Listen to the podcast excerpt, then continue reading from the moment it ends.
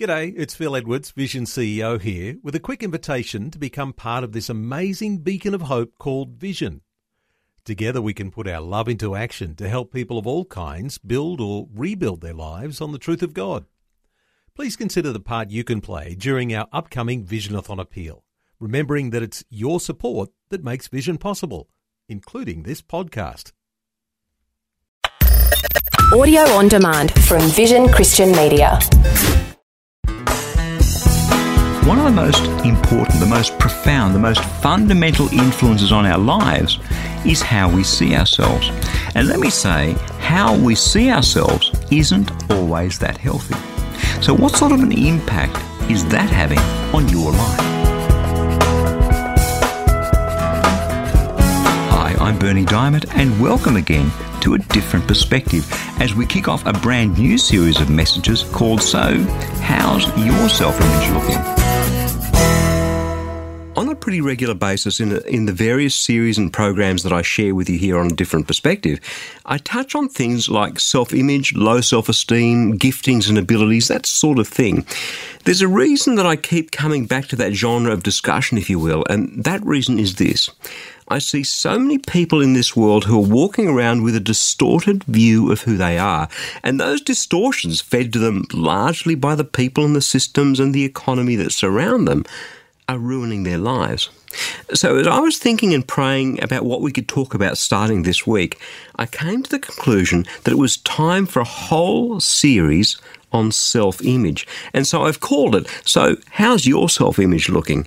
Because the aim, I guess, is to challenge you about how you see yourself. If you've ever read Stephen Covey's book, The Seven Habits of Highly Effective People, you may remember that one of the things he starts off with is how we see the world. He describes it something like this It's like we each have a different set of glasses on our face. Maybe yours have a pink tint, and mine have a yellow tint, and the next person's have a green tint. And, and what we see and how we see it depends entirely on those lenses through which we're looking at the world. Most commonly, people say that seeing is believing, but actually, no, argues Covey, believing is seeing. What you believe profoundly influences what you see. A few weeks ago on the program, I shared the example of the difference between someone who's secure in themselves and someone who's insecure. Let's say you're insecure. A person comes up to you and shares a constructive, well meaning piece of criticism with you. None of us likes criticism. But an insecure person is going to react terribly to that. They might get angry, they might be hurt, they, they might withdraw further into their shell, they might start bad mouthing the person who's criticized them. They're all the sorts of reactions that an insecure kind of person would have. A secure person, on the other hand, might initially be annoyed by the criticism, but fairly quickly starts thinking about it and assessing it as objectively as they can. And if the criticism has some basis to it, they start to do some things to change, to learn from what they've just heard, to get better at this thing that maybe they've botched up last time round.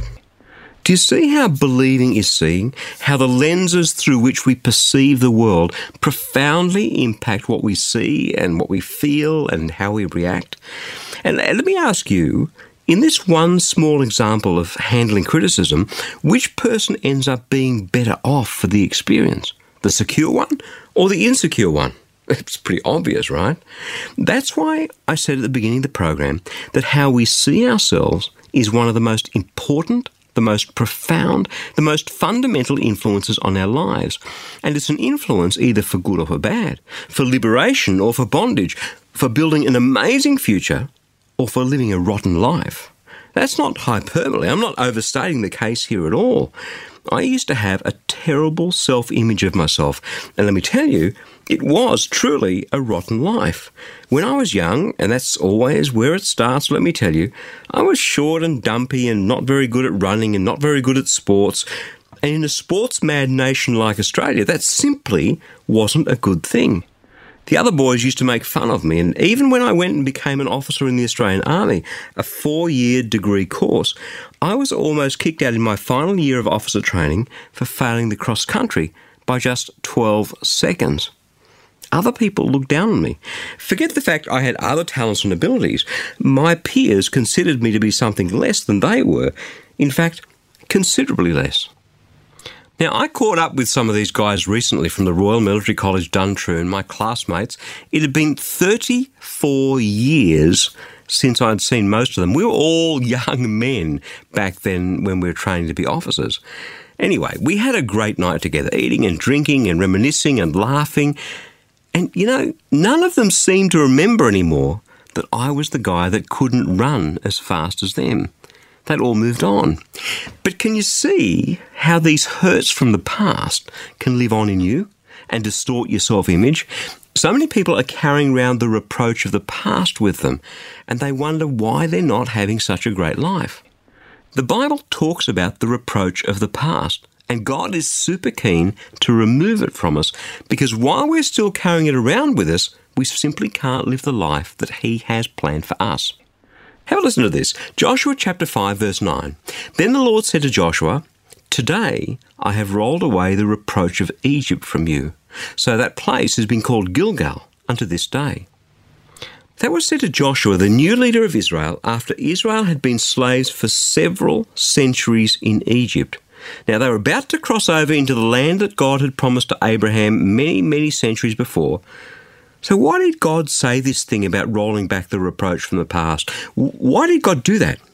Because God knew they wouldn't be able to take hold of the promised land battle by battle if they were still living in their heads as slaves from Egypt. These people had to see themselves as God's chosen people, not lowly slaves, in order to fight the battles they would need to fight to take hold of all the blessings of the promised land. So God lifted the reproach of Egypt, that sense of, of looking back on the past and deciding they weren't good enough. He lifted that off them so that they could enter and take and enjoy the promised land. Well, let me tell you this. God wants to lift the reproach of your past off you too, so that you can enter the promises He has for your life, so that you can fight the battles He has for you to fight, and so that you can enjoy the blessings He has for you to enjoy. I know what some people are thinking right now. My life has failure written all over it. That can never happen to me. I'm, I'm always going to be fat and ugly. I'm always going to be not good enough. I'll never be free from my insecurities. Well, that's simply not what God has to say about you. So let's start listening to what God actually does have to say about you. Here it is Isaiah chapter 54, verses 4 and 5. Do not fear for you will not be ashamed. Do not be discouraged, for you will not suffer disgrace. For you will forget the shame of your youth, and the disgrace of your widowhood you will remember no more. For your Maker is your husband, the Lord of hosts is his name, the Holy One of Israel is your Redeemer, and the God of the whole earth he is called. Maybe you do have failure written all over your life. You're divorced maybe once, maybe more than once. You don't look the way you want to look. You haven't achieved what you want to achieve. You aren't perceived the way you want to be perceived. People don't acknowledge you and praise you the way you want to be acknowledged and praised. So you look at your crummy little life in your crummy little neck of the woods and you think to yourself, blah. There's no- nothing anybody can do with me. I'm done. Well, here's what I want to leave you with today. God is not done with you. So long as you have breath, God is not done with you. He won't be done with you until you're dead. And then, if you believe in Jesus, you'll enjoy an eternal blessing. And that's what this series is all about. It's called So, How's Your Self Esteem Looking? We're going to discover together from God's Word how to be free from the reproach of the past so that you can enter into and live in the life that God has promised for you.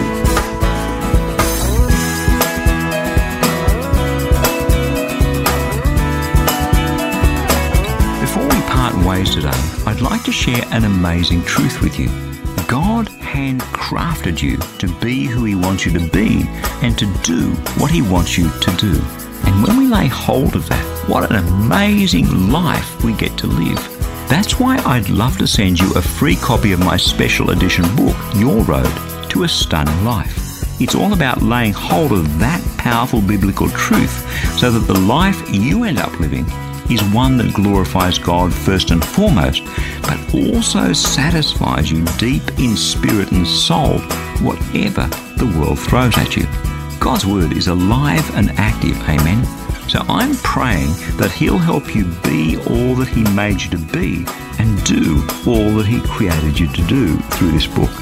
You can request your free copy right now. Just stop by at ChristianityWorks.com or give us a call toll free on 1300 722 415 and we'll send it straight out to you in the post. Again, that's ChristianityWorks.com or 1300 722 415. Thank you so much for joining me. I'm Berni Dymet, and I'll catch you again, same time tomorrow, with a different perspective. Thanks for taking time to listen to this audio on demand from Vision Christian Media. To find out more about us, go to vision.org.au.